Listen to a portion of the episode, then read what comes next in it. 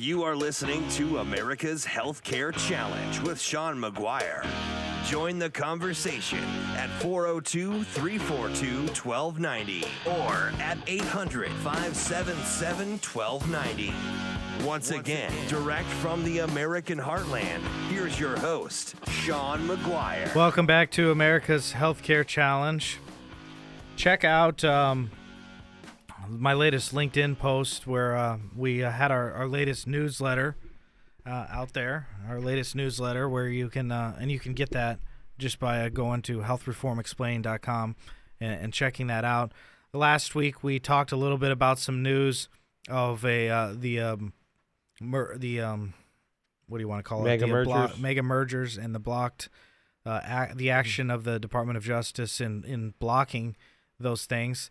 That is something that um, caught our attention, and, and, just another one re- recently happened. And the reason why that's important is because whatever the, the future of healthcare is definitely uncertain, especially when it comes to um, insurance and a lot of the things that you need to start paying attention to, especially if they do these things like cross state lines and stuff like that, is um, the network that you're in because you can all of a sudden be um, caught in, uh, in a situation where you might have a, a, a random medical cost that's just way more than you had thought. And we, we've done a segment uh, on that. Uh, we've got George here uh, on the show. Let's welcome uh, George in, into the program. Uh, George, wha- uh, how you doing today? Good. How are you? Not too bad. Thanks Great, for the call. What's going on? I, I was wa- reading a study they did about a year and a half ago on hospitals in Cincinnati, and there was about 20 of them in the greater Cincinnati area. And the study was on an emergency appendectomy three days in the hospital. What would it cost? No special complications, no nothing, just a straight up emergency appendectomy. And between the 27 or or 20 hospitals, the price ranged from $5,700 to $55,000 and every number in between 41, 29, 11, 13, 42. How does that happen? That's got to come from the hospitals, not the insurance company.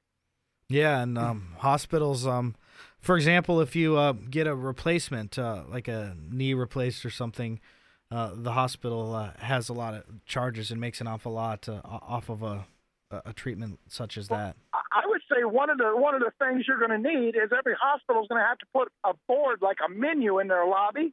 So if you get sick with an appendectomy and the rescue squad picks you up, and say, "Oh no, we ain't going there. We're going here." Yeah, I mean that's good until somebody dies in transit. you know what I mean? But I- Well, I, it- understand that, but you're driving across town like Omaha. Okay, it takes six minutes instead of eight minutes. yeah, I mean, it's not that big of a deal. For especially for something as minor as an emergency appendectomy, there can be forty-eight thousand dollars difference in the charges. That's just absolute robbery. I know that's true. Maybe they should do an app or something. That would probably be easier, where you could just uh, be on your phone in the ambulance and uh, saying, Yeah, "Hey, I- uh, I mean, seriously, uh, they can do all they want with the with the insurance companies, but if a hospital can charge you fifty thousand different dollars difference in the same city for the same operation, we're going to get cheated no matter what happens. Yes, I agree with that. Hey, George, thanks so much for your call and thanks for listening to the show. We appreciate it. But I agree with uh, George uh, 100%. Price transparency is a huge part of the Well, it- it- problem and uh, and a big part of the solution too. Well, and price transparency is a big part of the problem and a big part of, you know, I think it's part of the solution. But, uh, you know, there's other things that go into it. It's like, uh, you know, uninsured motorist insurance.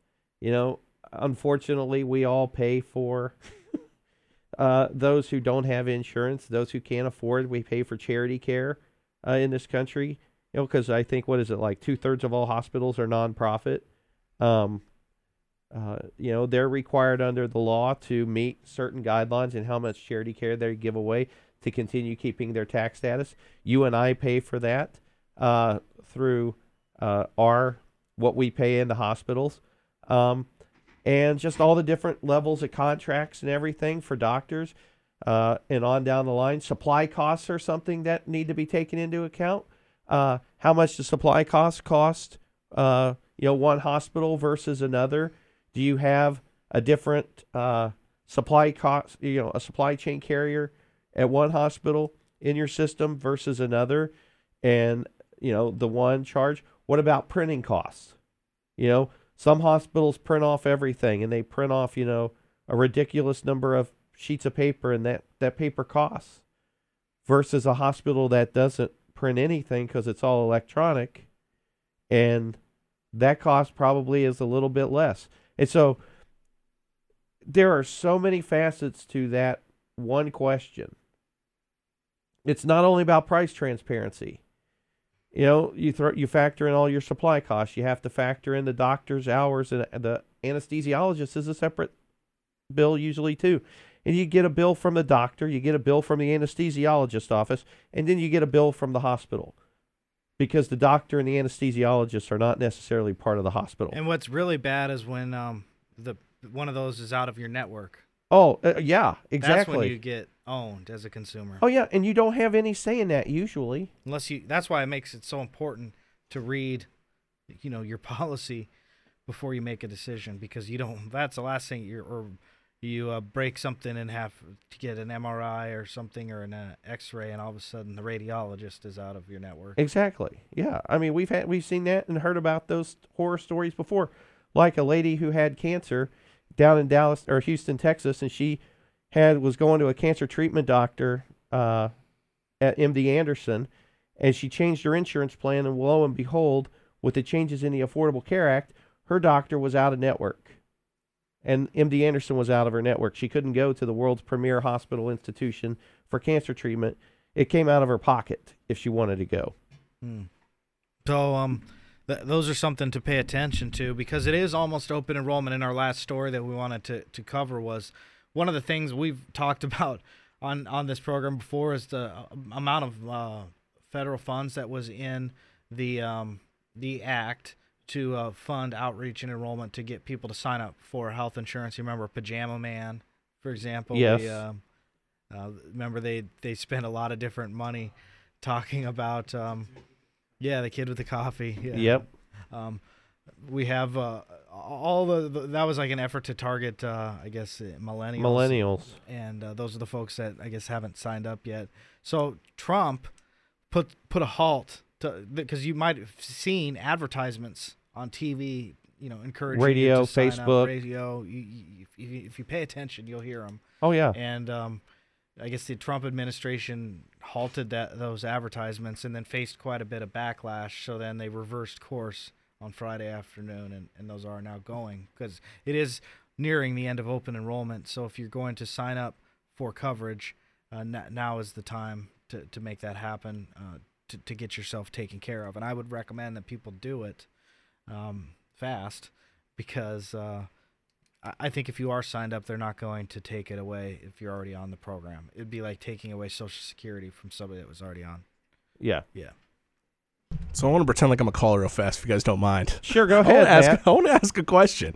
I want to know what, what, why can't we just, and and you guys would know this way more than I do. I don't know what I'm talking about. Why can't we just like hit the reset button like you would on your hard drive on your computer? Why can't we just say, okay, everything we've done? Now I know there'd be a lot of people that would come off of insurance, people that can't afford it, and in my opinion shouldn't be on insurance. But I know that's the backlash. But why can't we just like hit the reset button and go back to where we started from?